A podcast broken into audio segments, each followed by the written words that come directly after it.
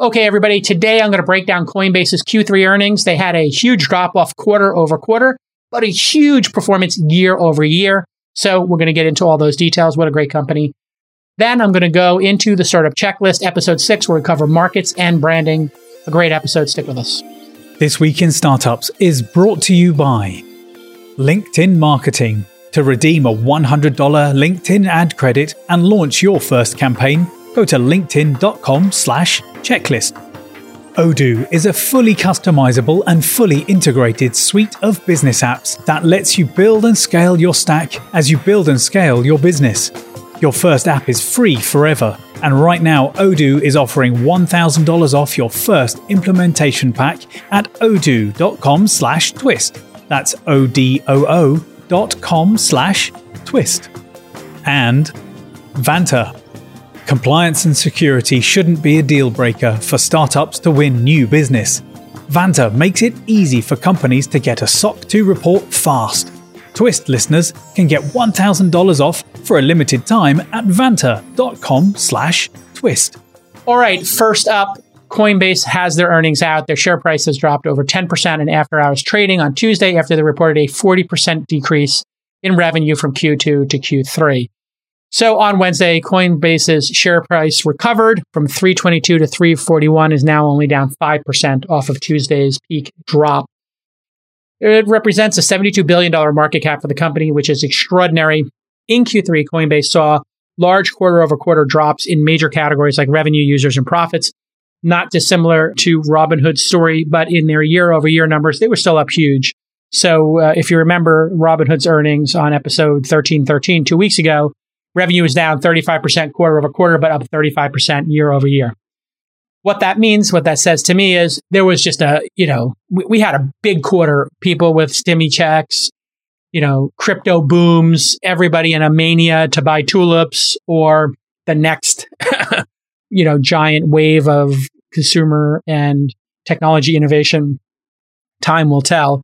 Uh, transaction based revenues will swing wildly depending on market conditions. That, that's the truth about these things.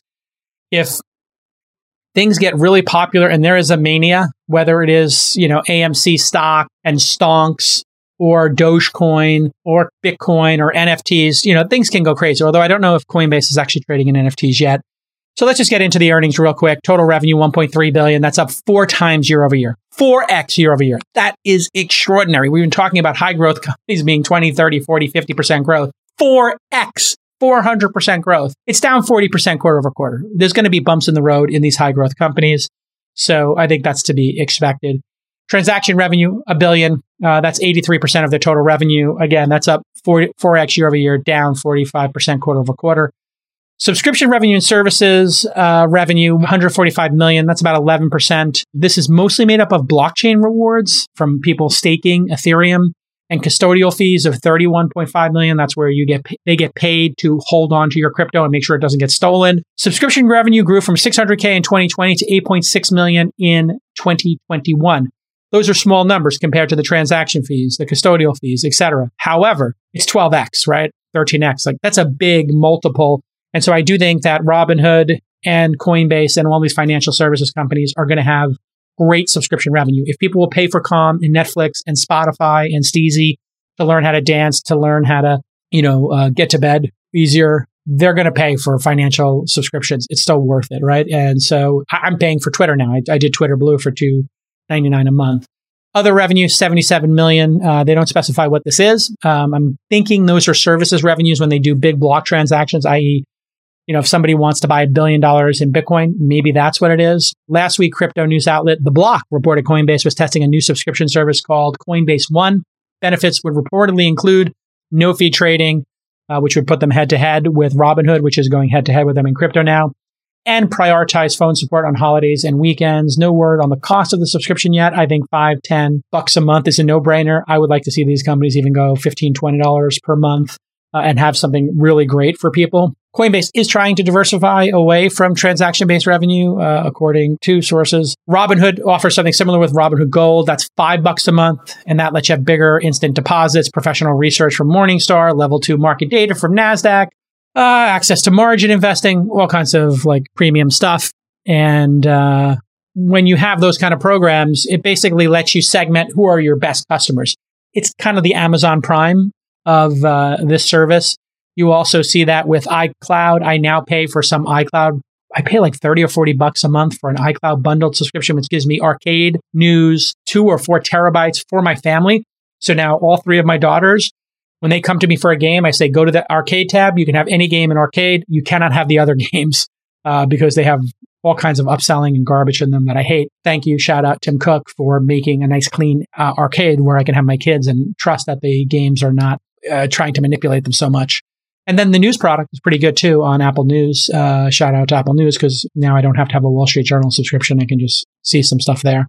Okay, back to Coinbase. Monthly transacting users, 7.4 million. Again, up massively 3.5x year over year, but down quarter over quarter. That's a good number to uh, look at, like, because uh, you do have a lot of holders. You have people who created accounts, maybe bought one Bitcoin or a tenth of a Bitcoin. Robinhood has 17 million monthly users. So you're seeing the difference between the crypto and the trading of stocks. I think the crypto people, they, they may buy every couple of months, but they're holding it. They're not selling their Bitcoin. That's the whole point is to hold it forever. And so I think that's a great opportunity for Robinhood to add users. And then adding stocks is something that Coinbase could do. If, you know, people are trading stocks, they could get more trading going on. Net income, 406 million, up 5x year over year. Pretty efficient company. Uh, down 75 percent quarter over quarter. For these companies, I really don't care about their profits. I care about their growth and the number of customers they have. I would rather see them uh, not have profits at this point and see growth. Public markets might feel differently. In related news, Bitcoin and Ethereum are now at all time highs. Bitcoin, $68,000, Ethereum, almost five. Uh, Coinbase went public via direct listing in April at $381 a share, popped up to 421. They hit 100 billion. In July, the stock bottomed out at almost half, 221. So this has been a lot of swings. We saw that also with Uber, which I think during the pandemic went down to 15, 16 dollars a share, up to 60, now at 45 with price targets of 70. Like these stocks, when they first come out, I think Wall Street has to understand the business and look for consistency, look for profits. And so uh, that represents an opportunity. It also represents the danger of some of these companies because, you know, some retail investors might not know the difference between Nikola and Tesla, even though they are the first and last names of a famous uh, scientist. They're two radically different companies. And so people have to, you know, the markets, I think retail investors have to learn the difference between them. They're getting pretty savvy, I think, and they have to understand what exactly they're buying and what the risks are. You're going to see a lot of speculative stuff come out. VTOLs, electric trucks, anything that's a theme, quantum computing, uh, space travel, all of these things are highly speculative uh, synthetic biology. When these things SPAC and, and go out early, pre revenue or modest revenue, customer traction, be careful. You're making a venture style investing. And if the stock goes parabolic and goes nuts and the company doesn't have customers yet, man, just pump the brakes and you know you can wait to buy it uh, my best advice. I don't want to give stock buying advice, but if my mom or my brother are asking me and they said, "Hey, you know, do I need to buy the stock? I was like, mm, you know, it's got the same price as another company with real revenue. Like Coinbase and Robinhood have real customers and revenue, and Nikola and maybe this VTOL company, maybe they don't have customers or revenue yet. Maybe put 80% into the company with the customers and 20% into the speculative one. There's some reasonable betting strategy here. And it is gambling. When you are investing in pre product market fit companies, you are gambling. Uh, Coinbase and Robinhood are not that. They, these are millions of customers loving and using these. So what I'll say about this pair of companies, I obviously have an interest in one and not the other, but I have accounts on both, is they're incredibly well run companies.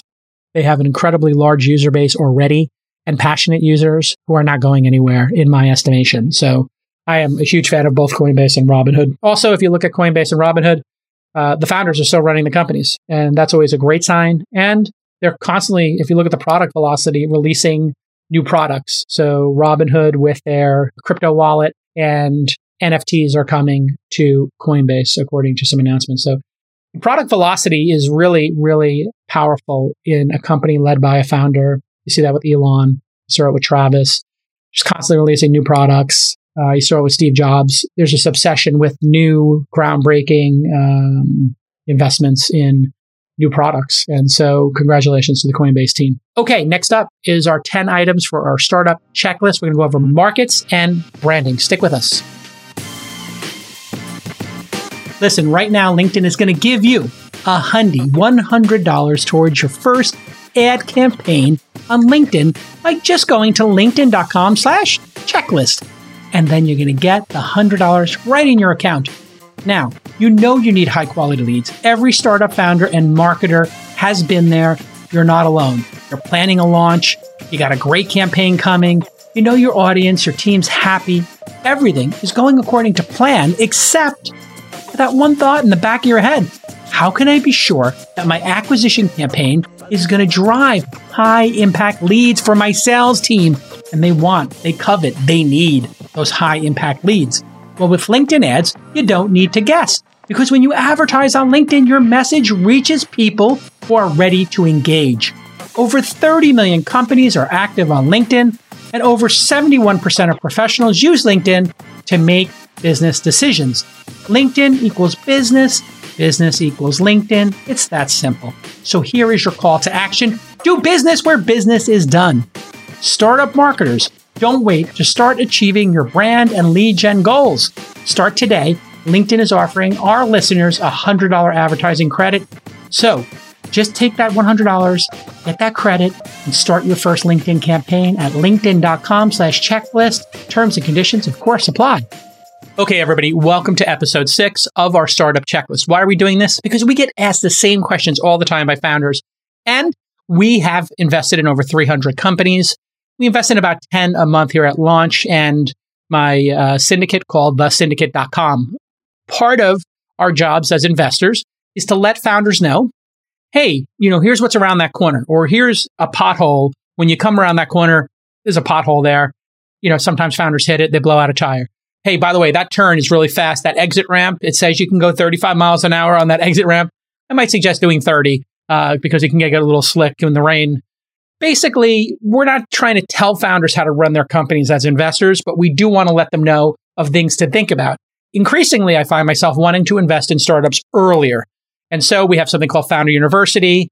And we started this program to maybe uh, help people who are considering starting companies. Now, if you've already started your company, this checklist is still a great thing because you'll go through it. And out of every section of 10 or so, every episode we do 10, you, are going to probably go six. Like, of course, I know that, J Cal, seven. Of course, I know that. There might be two or three that become conversation starters because nobody can keep all of these items in their head at one time. I was inspired to do this by a book called The Checklist Manifesto, which I found out about from uh, Jack Dorsey at Square and Twitter. And I make everybody who comes to work for me read the startup checklist because it turns out when you make a checklist, you know, less planes fall out of the sky and less people die in surgery. Those are like two examples in the book. And so checklists are important because they enforce uh, discipline and increase performance, and you have less cars flipping and spinning out of control and pilots losing control of planes. I know it's kind of dark, but it's the truth. Checklists did start with pilots and with surgeons. And the book is a really great read. Highly recommend it. So you can view this checklist at thisweekinstartups.com slash, you guessed it, checklist. Thisweekinstartups.com slash checklist. You'll see the whole checklist. I'm hoping that some of you write blog posts about this or maybe talk about doing it at your company. You can remix this, use it however you want, uh, non-commercially, and then just link back to the original. Thisweekinstartups.com slash checklist. Of course, if we missed something, tell us what we missed. And today we're going to do two topics uh, that are somewhat related. One is market and one is branding. So let's get started. First is item number 51 on the checklist. Are you creating a new market or servicing an existing one and how to tell the difference? So I believe that some of the great brands induce a market to exist. They create a new behavior in the world. So if we look at something like uh, Spotify and Calm, just you know, I'm an investor in Calm, obviously, but uh, not an investor, but do love Spotify. You know, people were listening to music before Spotify came along. In fact, you know, people had real networks or they had CD collections, Amazon Music. There were a lot of different music providers out there. Uh, and people were using iTunes to buy by the track. Consumers love music. We know that. So was Spotify creating a new behavior listening to music? No. Maybe you could argue creating playlists was a new behavior. But Spotify figured out the rights issues. They removed a lot of friction from an existing market.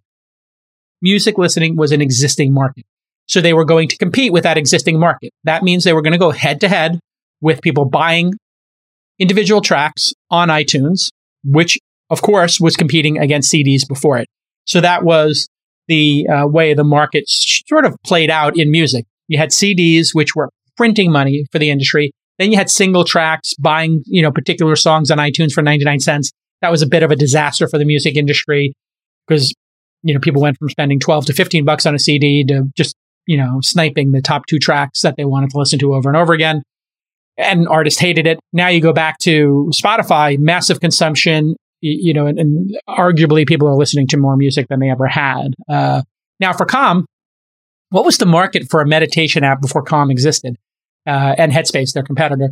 There really was no market for it. Meditation was this weird thing you did if you lived in Santa Monica and like some churches in basements or rec centers or a yoga studio on the weekends might have one or two meditation classes or there were, you know, $5,000, you know, courses you could take. It wasn't something that was in the general perception of the public. And sure, you could find on YouTube or, you know, iTunes Education had some select MP3s here or there you could go find. But there wasn't a Netflix, a subscription, Spotify of meditation. So they basically created the category. People didn't know they needed it. They got it. They had more equanimity, reduced anxiety, reduced depression, more focus, more joy in their life. And then they added sleep and people got to sleep better. You know, all the great things that Calm and uh, their contemporaries did. So they induced a new market I would argue that uh, if you look at Uber, Airbnb, they also induced markets. Airbnb, uh, I remember in the early days, I've told the story before, I had one of the producers on the show say they were going to Japan. And I was like, oh, wow. You know, I know the producer was getting paid back then. It wasn't a lot of money. I was like, wow, Japan's super expensive. Like, I have to plan my trip there and think about what I'm going to spend. And she's like, yeah, I got a, you know, uh, a room in Kyoto for 40 bucks a night. And I'm going to go there for the first six nights. And then I was like, sorry, $40? Like, that's what you spend on lunch. And she's like, oh no, it includes breakfast. And I was like, okay, wow. Airbnb, I believe, yes, it competed with hotels, but hotels continue to do well. So I think what they did is induced people to take longer trips, more trips, and maybe uh, trips they wouldn't otherwise have taken. So I think it did both. And clearly, the numbers show that. The only people who really, I think, lost out with Airbnb were the two star, three star hotels in other words, the really cheap hotels that weren't a great experience, and you're like, I don't really want to stay at this hotel. It's like $89 or $125. I remember staying at those with Brian Alvey back when I was broke and we are trying to get things going and I was 20K in debt with Weblogs Inc. And we would literally get whatever the cheapest place was, you know, 99 bucks in a city and we get a double room and the two of us would stay in the room uh, together because we, we couldn't afford two rooms. You know, it's 99 bucks. It's big money. So Airbnb then became an option shortly after that. And uh, obviously Uber people started taking more rides. They would go out more often. So in LA, we saw this. People wouldn't go out to dinner or drinking because they didn't want to drive drunk. So there was a lot of, you know, stay at home culture. I think it, it, did induce more people to go out uh, during that time pre pandemic. Okay. Item number 52 on the checklist. Let's see if you can check this one off. Do you understand the difference between what I call a lazy TAM and a bottom up TAM? So TAM stands for total addressable market. And early stage investors are not generally making a decision on TAM. They're usually making a decision, you know, I'm talking about angel investors, based upon the product, the team, and maybe some early customer traction. However, uh, when you get to later rounds of funding, yeah, TAM does come into play because people want to know how big can this be because you're charging, you know, 10, 20, 30, 40 million dollars uh, for the valuation of a company, which means people are spending three to 10 million dollars to own 20% of it these VCs are going to want to understand the total addressable market. Well, there's a lazy way to do this, which is you type in like, what is the market for IT? And, you know, you find some number from Gartner. It's 4.4 trillion in 2022. Well, what does that include? Well, that number is going to include everything like buying computers, software, monitors, uh, you know, consultants. It, it's a giant number. You didn't create that number. Now, what would be better is if you were going to make something very specific you were making a new uh, webcam. Is IT and the total addressable market for IT comparable to the market for webcams? No. And then if you include in webcams, like everybody who has a webcam, which is every phone, and you're like, there's 5 billion webcams out there, that's not your market either. You're not, if you're making a fancy, you know, state of the art uh, webcam that people would use as a replacement for the one built into their laptop, That's a different market. You, you have a very specific group of people like creators. Uh, so then you might work on a bottom up TAM. You might say, hey, who are people who are professionally creating video? How many creators are there on YouTube with over 10,000 followers? How many uh, creators on TikTok have over 25,000 followers? Those might be the people who will be inclined to be in your bottom up market. And so you really want to understand the TAM. Let's take another look at a lazy TAM example. You know, you have Acme Corporation. They're selling SaaS software to dentist office. They charge $1,000 per month per office. Okay, great. Here's a lazy TAM. According to the American Dental Association from June 2020, the total projected dental spending for 2021 was between 123 billion and 154 billion. Lazy TAM would you just take that number and put it in there? Like, oh, you know, this is what dentists spend on equipment. That's not your TAM if you're making SaaS software for them to manage their office. You're not going to get 10% of that market of and have a 15 billion revenue company in dentist office you would want to know, well, who are you selling to? What type of dentist office? So, well, it turns out in 2020, there were 201,000 working dentists in the US, uh, according to the ADA. Okay. So now you got a more interesting number. Okay. If they each had their own office, your potential market would be 200,000. Or if they each had paid for their own seat in the software, there'd be 200,000 seats if you did sell by dentist. So you can start to make some approximation here about those dentists. Well, there are only 187,000 dental offices in the US, according to, you know, some market research we saw online. So some office might have multiple dentists in them. So you, you're seeing how I'm making a much more interesting approximation of what my total addressable market is by working from the bottom up. And that is so much more credible when you go into a VC. It means you understand your customers and market in a deep way, not a superficial way. Instead of being lazy, you're being thoughtful with investors. Thoughtful people who are of action are so much more attractive. Oh, you get stuff done, you take action. And in fact, doing a bottom up TAM puts you in the bucket of taking action. You didn't just take the easy way out and grab a number. When I see that, I just think, hmm, this person's lazy. They, they just spent the least amount of time on the slide or thinking about their market. Now, let's say you capture 10% of the market of the number of dentists, uh, dental offices out there. Well, $1,000 a month times 18,000 or so dental offices, you know, $224 million a year in revenue, right? It's pretty great. You're making a, a real business. That's a great business. That, I mean, just thinking about it right now, somebody build, you know, SaaS software for dental offices or tell me, you know, what's the state of the art there. Seems like a pretty viable market. Getting 10% of it equals 200 million a year. Pretty great market. So doing a bottom up TAM is just going to make you so much more credible. I think I've beaten that horse to death there. Let's go to checklist item number 53. If you listen to Twist often, you've heard me talk about Odoo's suite of business apps a lot. Well, they are going to give you your first app free forever at $1,000 off your first implementation pack at odoo.com slash twist. That's O-D-O-O dot com slash twist. And here is why Odoo is great for startups. Well, their suite of business apps helps you run your entire company on but one platform. They're going to streamline your workflows by bringing all of your information together, which eliminates repetitive tasks like data entry across multiple platforms. Plus, if you only need two or three apps to optimize your workflow, that's all you pay for. Odoo won't charge you for apps you don't use. And they offer 30 main apps with over 16,000 apps from their open source community. Their apps include bookkeeping, sales, CRM, website builders, and more. Again, your first app is free forever, and Odoo is offering a $1,000 credit on your first implementation pack. Just go to odoo.com slash twist for that $1,000 off again, odoo.com slash twist. Have investors had success or failure in your market before? This is the scar tissue issue. And so if you were in the grocery business and you lost your shirt and pants and car and everything, you know, backing Webvan or Kozmo in the 90s, these were two services that were very analogous to Instacart, Uber Eats, Postmates, DoorDash. If you lost you, all of your money on those, one of two things can happen. One, you could say, never again. The market is too low margin. It's too operationally intensive. Or you might say, I wonder what's happened since that time when Webvan collapsed, and maybe I should make a bet here. And what have we learned? What new technologies are out there? If it turns out the reason Webvan did so poorly was because, I don't know, the trucks were always missing. Uh, and you could never track things in real time. Well, GPS would have changed that, right? That for 20 years later, everybody's got GPS on their phone and their cars. Okay, that could be a big change. Oh, we have real time inventory systems and robotic factories that keep everything. Oh, okay, the inventory was a big problem. That's going to be 20% more efficient.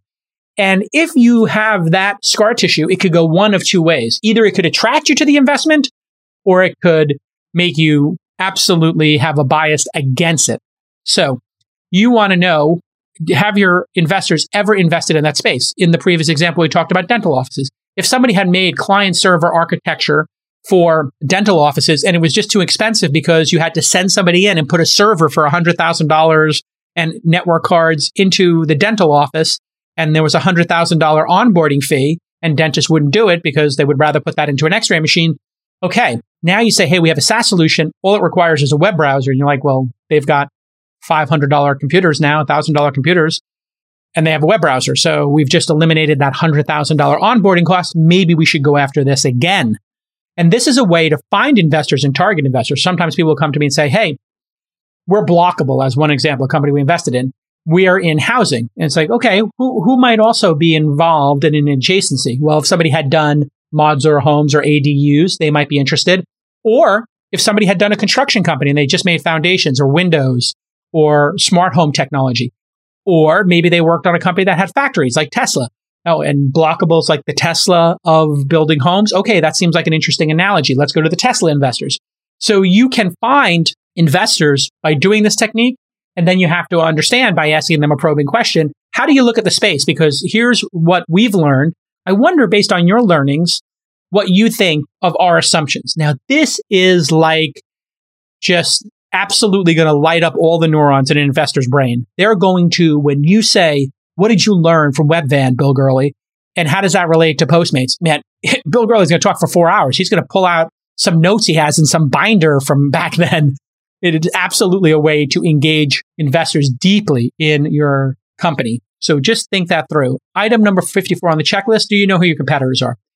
One of the most frustrating things is uh, founders who say we don't have any competitors. And then you type in the name of their company, competitors, and you find a landing page on one of those, you know, websites that puts all the competitors for SaaS software and you see 17 competitors. And then you ask them, hey, what about these competitors? And you're like, oh, those aren't our competitors. You say, why not? Well, they, oh, they don't accept uh, PayPal. And you're like, what? or they come up with some reason of why, oh, they don't have AI. And it might be a valid reason in their mind, but you really have to have empathy and think about the customers. Do the customers actually see a difference between taking a Lyft and taking an Uber uh, do they see a difference between using DoorDash and Uber Eats? Maybe not. You know, they may see some friction in putting their credit card in. Now, the restaurants might see a difference. Maybe there's a different pricing or, you know, different number of customers. So you can drill down on that and double click on it, but you got to be honest about your competitors. And almost everybody creates like this XY four quadrant better, cheaper. And we're the better version. We're cheaper. We're faster and cheaper. And, and everybody else is slow and expensive. Yeah, I think those are good intellectual exercise if you do them with intellectual honesty. So don't be ridiculous, is what I would say. And I find people are often ridiculous in what they consider competitors and what they don't. Often, uh, people will say our competitors are using Excel, right? So we're creating some SaaS software, but most people use Excel. That's valid. And then you have to ask yourself, well, why would people pay for it? If it's working in Excel, are they really going to pay for it? A lot of people have pitched me on a CRM system for, you know, tracking our startups. And I'm like, yeah, I don't feel the need to pay for that right now. I might at some point, but you know, in the early days, I was like, I, I think I meet with 20 companies a month so I can keep it in a Google sheet or I can manage it in my email box. Thanks, but not necessary. At a certain scale, you might. And so those are the things that you have to really take into account as the consumer and how do they look at it? And it, it really is a super tell when people leave out their competitors and then you find out about it as an investor. It's just intellectually dishonest or shows a lack of rigor and your credibility goes down. When you're a founder, especially in a funding environment, you are trying to be more credible than there are other options to invest in. And you're in that credibility race and understanding your competitive landscape and being able to talk about it in an intellectually honest way is the sign of a mature founder and a backable founder. So keep that in mind. Item 55 on our checklist. What are the barriers to entry in your market? It's critically important. If you think about a market like Uber again, what is the blocker? Well, you need drivers. And we've all seen how hard it is to get drivers and the competition for drivers. If you said, I want to compete with DoorDash Uber Eats, Postmates. Today? Well, they've got all the restaurants online. Does a restaurant want the seventh iPad, the eighth iPad that doesn't have a lot of customers? Very hard to break in. So there is a network effect, you know, in some businesses. Other businesses, it's hard to rip out the technology. So you have to understand, are you the last people to come in or are you the first people to come in? What are the barriers to entry in this market? Tether has been operating a stablecoin. We've been talking about that here. Hashtag Tether investigation. What a disaster that company is. The fines, the malfeasance, you know, the rumors, everything is just crazy about that company. Uh, who knows if they pull a, a rabbit out of the hat? But they are faced with a lot, a lot of competition and a lot of headwinds, regulations, Circle doing things, you know, in a much more uh, transparent way with a lot more regulation. So what is the barrier to entry? It's high to make a stablecoin, I would say. It's, it's not an easy thing to do. However, with enough money at stake, people will take that on. And so that is something to think about. I just saw yesterday somebody starting, I've seen two of these now, two people taking on Google search. One is called you.com and then there's another one. And I was like, wow, you know, I thought I was crazy doing it in year 10 of Google. These people are doing it year 20 something of Google. Pretty crazy. Okay. So putting uh, the barriers to entry to mind, you do need to understand how defensible and what defense is. Branding is part of being defensible. So having a great brand is defensible. If you look at Airbnb, they have so much trust. Forget about the network effects, just the fact that people trust Airbnb and they've used it before. And the people who are hosts, we had an Airbnb we were running. Um, we had a, a house we had moved out of unexpectedly and we were renting it we had a party there. There was six or seven thousand dollars in damage. The person broke the agreement to not have more than eight people in the space. They had, you know, many more people. Yeah, they had a rager. And when I confronted the guy, he's like, "I'm not to lie, it was a great party." I was like, "Great, you did six thousand dollars in damage." But lo and behold, Airbnb was able to settle that. This is through some combination of insurance and charging the people for the damage. I don't know exactly how it got worked out, but it got worked out. And that made me say, you know what? I'll use Airbnb again. You might have that on the consumer experience. You might have it in the host experience. Branding is part of defensibility. And so let's talk about branding a little bit.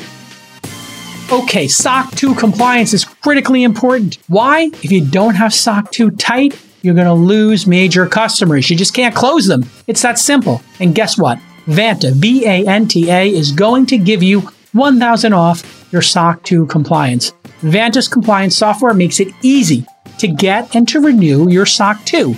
They continually test against technical and non technical SOC 2 requirements. They partner with over two dozen audit firms who have been trained to file SOC 2 reports directly within Vanta. And on average, Vanta customers are SOC 2 compliant in just two to four weeks, compared to three to five months without Vanta. Take it from Kitty Hawk CEO John Hegrains. He heard me read Vanta's ad and emailed me about how much he loves Vanta. I'm kidding you not. John told me that Vanta was essential in helping Kitty Hawk get SOC 2 compliant so they could target larger customers. If you haven't heard of SOC 2, you will when you get to those big customers. So unlock the big sales and give your employees time to work on more business critical assignments like your product, like sales. Vanta's giving Twist listeners a $1,000 discount on their subscription at vanta.com slash twist once again, vanta.com slash twist for $1,000 off. V-A-N-T-A dot com slash twist. Item 56 on our checklist. Does your company name pass the bad telephone test? In other words, is it easy to spell over the telephone? And I think it's critically important to make sure that happens. Uh, in Brad Stone's book, The Everything Store, Jeff Bezos originally wanted to call his name Cadabra, as in abracadabra. You know, just how magical shopping was. One click, boom, you get something. Bezos' lawyer convinced him the name sounded too similar to cadaver, as in a dead body. and when he couldn't understand over the phone what Bezos had said, Bezos said, Yeah, can you trademark cadabra? The lawyer said, Cadaver? That's a terrible name. Obviously, Bezos took his advice, went with Amazon. Great moment in history. You have to ask yourself when you leave vowels out or you misspell stuff, how much of a blocker is that going to be? I like really simple names like Uber and Calm. But remember, Uber ha- didn't have the Uber.com domain that was owned by a music record label. Uh, eventually, they were able to buy it, and they were Uber Taxi. And I remember saying to Travis, like, we got to drop the taxi, like, and can I get credit for that in the movie? And he laughed. He's like, "What do you mean?" I was like, "You know, like so Sean Parker's getting credit for taking the the out of the Facebook." He's like, "Well, we're obviously gonna take it out." I was like, "I know you're obviously gonna take it out. All I'm asking for is credit. So when they make the movie, and they do the HBO show. Can I shout out Brian Koppelman? Can I get credit for that? they eventually dropped it. Airbnb, you know, uh, really great brand. And if you can't get the domain name, it's okay to fake it till you make it, but you really want to have, you really want to pass the test. Uh, it's very important. Robinhood, Spotify, Yelp. You can go down enterprise names, Shopify, Slack, Salesforce. They're really easy to spell, right? Nobody's going to misspell Salesforce, Slack, Zoom. I mean, maybe you put an X in there, but generally speaking, people are going to get that right. Now, item 57, branding.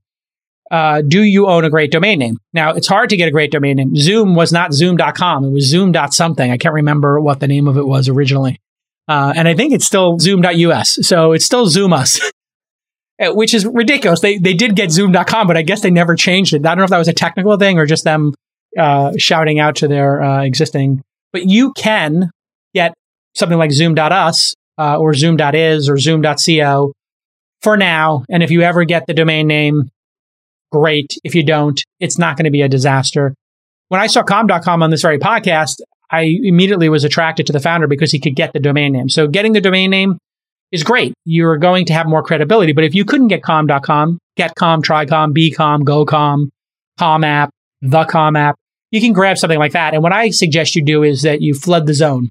So you get 30 different versions of it. Why is that important? Well, let's say the person who owns calm decides like they just have a blog and they've been doing it for 20 years. They don't want to sell you calm.com. You say, hey, we have calm blog, the calm blog, calm blogging, calm.blog, getcalm, trycalm, bcom. Would any of these appeal to you in our collection to move your site to in exchange for a million dollars for the domain name? Now you've basically given them an exit ramp. So this is one of my secret techniques, but the exit ramp technique is a great one. And then go get all the social media handles, the Twitter, Instagram, etc. So you can offer them the bundle of handles. Great way for you to get it. Social media handles are important as well. You don't need to have the .com, but it does impress people when you do. Italic was recently on the program, and I was just like, "That's cool. They got italic.com. Is it necessary? They could have Shop Italic. They probably do own Shop Italic. I own a day.com, which was going to be like, uh, we're still planning on doing this at some point, like an email a day about a specific topic or an SMS every day about a specific topic and uh, never got around to building it. But somebody made a clothing line a day, like I don't know, underwear a day, t-shirt a day. I'm not sure exactly what the, why they picked the branding, and they're using some other domain for it, and that's fine, right? Like they don't need my domain name. They didn't want to pay me the price I paid for it, so I was like, okay. Some point maybe they go public and they're like, hey, J Cal, we'll give you a million dollars for it, and I'd be like, okay, great, here, here you go. Okay, let's talk about logos because that comes up often. Uh, most logos are so ugly. Um, classic example: look at the Uber cab logo. I mean, it is terrible. I, I, I called it Uber Taxi before; it was Uber Cab, right? So uh, if you check out the early designs of Uber Cab, oof, the logo was like really bad. It looked like it was designed for fifty bucks, and probably was. It looked like it was designed in Microsoft Paint. I, when I did Mahalo, had a little bit of money, and I convinced Jon Hicks, who did the Mozilla and Thunderbird logos, to do the Mahalo logo. Came out beautiful. Cost me a couple of thousand dollars he wasn't available for like six months. I basically said, what do you charge for a logo? You know, like in the waiting list, it was like two grand. I said, Hey, if you happen to have an opening, I'll pay you 4000 uh, and I'm willing to put the $2,000 deposit right now. And if somebody cancels or they're behind and you know what? Money talks. And there was some weekend, I guess somebody was behind in getting him collateral. And he just told them like, Hey, listen, you didn't get me the deliverables, if I remember the story correctly. And um, he just did it for me in a, in a week. And it was just absolutely fantastic. So thank you, Jon Hicks. I never forget you did that for me.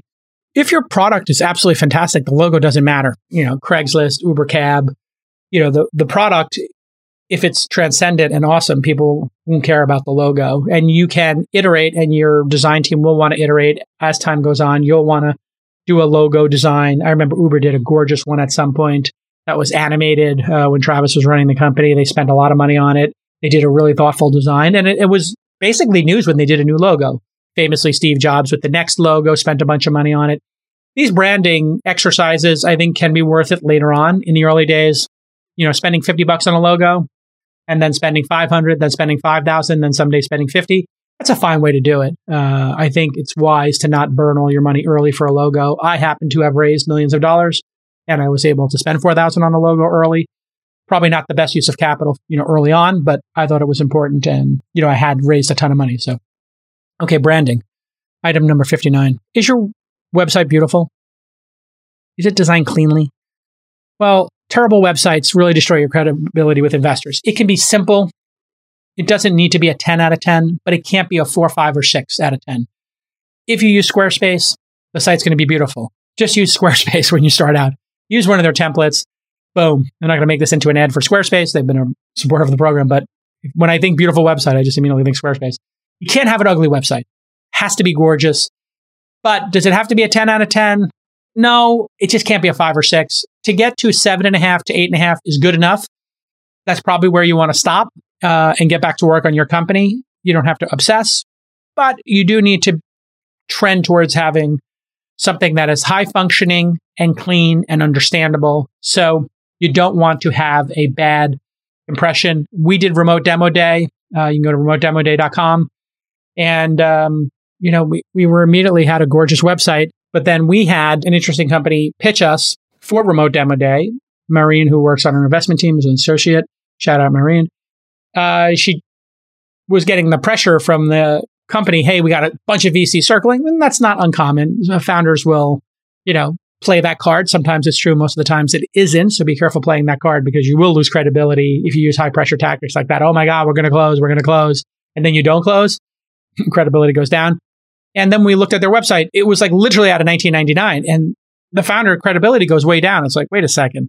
How could it look this bad? And then if the traction doesn't match up, now the credibility in the story starts falling apart. That's what happens. Most people will not tell you this, but people do judge a book by its cover to not have a modern designed website that looks good on a mobile phone, you know, in 2021 is just a bit of a deal killer. Uh, so don't lose credibility by having an ugly book cover. Okay, finally, item 60 on our list. Do you have a concise company mission? Can you say it in a sentence? Uh, and do people understand it? Robinhood democratizes finance. Launch, we support founders and inspire innovation. Jetson, the VTOL startup I talked about earlier this week, they make anyone a pilot. Airbnb, create a world where anyone can belong anywhere. That's a bit ambitious or, you know, I might go for a simpler one, but I think as companies get bigger, they, they kind of make the mission, you know, really ephemeral. Um, create a world where anyone can belong anywhere. Uh, create a world where anyone can stay anywhere affordably. You know, there might be another word for that. Uber, create opportunity by setting the world in motion. It's a little bit corny, I'll be honest. So you see, as companies get bigger, they, they can kind of get into this like corny zone. I like it when it's simpler make anyone a pilot. Uber's original mission, your private driver. I remember that, your private driver. Support founders and inspire innovation, make anyone a pilot. I'm into those. Amazon. We strive to offer our customers the lowest possible prices, the best available selection, and the utmost convenience. Love it. Easy, cheaper, better is kind of what they're saying. Amazon is the ultimate in just being blunt when their value proposition, like AWS, cheaper and more stable. we've got more servers and we charge lower prices. It's pretty great. You know, I don't know what Costco's or like Sam's Club's line is, but it's probably like a lot of stuff for a cheap price. Unbelievably low prices for way too many calories. This week in startups.com slash checklist for the full list. This week in startups.checklist for the full list. Stay tuned for episode seven. Okay, here's a great question from Violet Ivy 2 on the YouTube asks a lot of baby boomers retired as a result of the pandemic, and the U.S. needs people in various industries, including healthcare. What do you think the best way to address this is? Hmm. If only there was a way to get more people to go to work. Hmm. What would we do? Huh. Well, let's take a career nursing, plumbing. Uh, well, why don't we make it free to get those degrees or make those degrees with an ISA, and income sharing agreement, where we offer it for free uh, or uh, based on uh, you know taking back one and a half times the educational cost over 10 years, over seven years, whatever it is. Like, let's really incentivize people. Another way to get people to go back to work is to raise the uh, raise salaries. That's happening. Uh, another way to get people to come back to work is to make them feel respected, to make them feel a sense of mission or purpose in their job. Not easy to do, but also not impossible. Uh, so I think labor has the advantage right now because you have a combination of things happening. Obviously, stimulus gave people more runway and the double unemployment situation, which is ending. All of that gave people a lot of runway. People's homes increased in value. That gives people extra runway. People reevaluated their lives and said, you know what? I have enough money in the bank. I want to take the next 10 years and go skiing. No, I'm not doing that. To my team who's wondering when I'm going to just pull the ripcord. I love coming to work every day. Um, so Could enjoy some more skiing though. Um, putting that aside, uh, yeah, raise salaries, train more people. And then here's a crazy idea. Hear me out.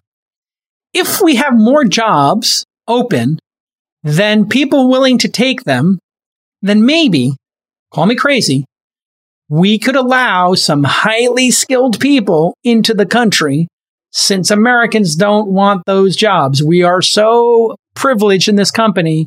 I'm sorry, we're so privileged. It's a little Freudian stuff. We're so privileged in this country to have so many opportunities that people are so affluent that they can turn them down. That is something we should celebrate. It's America's so great. A lot of people don't need to go to work and they're happy not going to work. They've either made enough, lowered their burn, or some combination of the two, or become micro entrepreneurs where they do projects and they make money for three months and then take six months off. Congratulations. But let's be honest here. If we got 11 million job openings and under 5% unemployment, maybe it's time for us to talk about a point based system at the border. What does it mean? It means to just take the emotion out of and the polarization out of immigration. Immigration shouldn't be all or nothing. It shouldn't be about you're evil or you're, you know, Mother Teresa. There's a lot of nuance here. Everybody coming into the country uh, provides some amount of value. Some people might be a drag when they first get here and then eventually become, uh, you know, contributors, right? Somebody who comes here and uses social services, needs an education, they might actually be a drag for some period of time and you're making an investment with the hope, and I think it's a reasonable one, that they will pay off in their taxes and their contribution to society later. Kind of works for all of us and our parents, right? And our grandparents who came here. I don't see why it wouldn't work in the future. But since this country is very attractive to people around the world, we might get a disproportionate amount of people want to come here. And since a dispro- disproportionate number of people want to come here, we do need to have some limits. Why don't we tie the number of jobs that are available to the number of people that we let in? So in other words, you take the last five years, you have a rolling average of the last 200 weeks, 250 weeks of unemployment data. You look at it and say, what jobs are open? Okay. Teachers, doctors, lawyers, construction. Okay, great. Let's take out construction. Great. Where can we get incredibly trained construction people? Great. If you're applying and you say, I've got 12 years experience in construction, I'm a plumber, I'm a, an electrician. Great. We need more of those. Looking back at these four years, we need, uh, we will give a preference to what we actually need in the country. Is that too cutthroat or is that logical? Because you do want to have product market fit here. You do want to have immigrant job fit.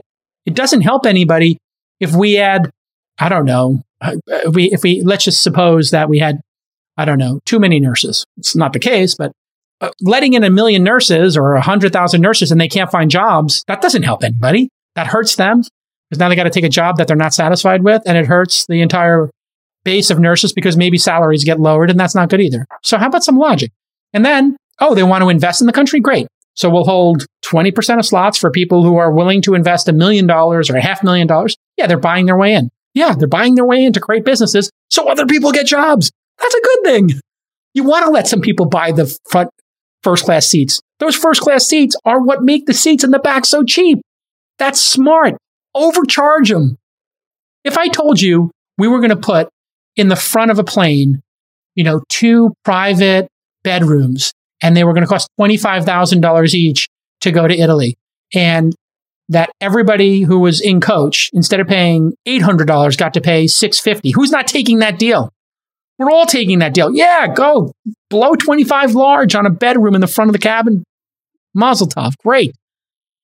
That's what we need to do we need to look at this and say, let's have a sorting mechanism here.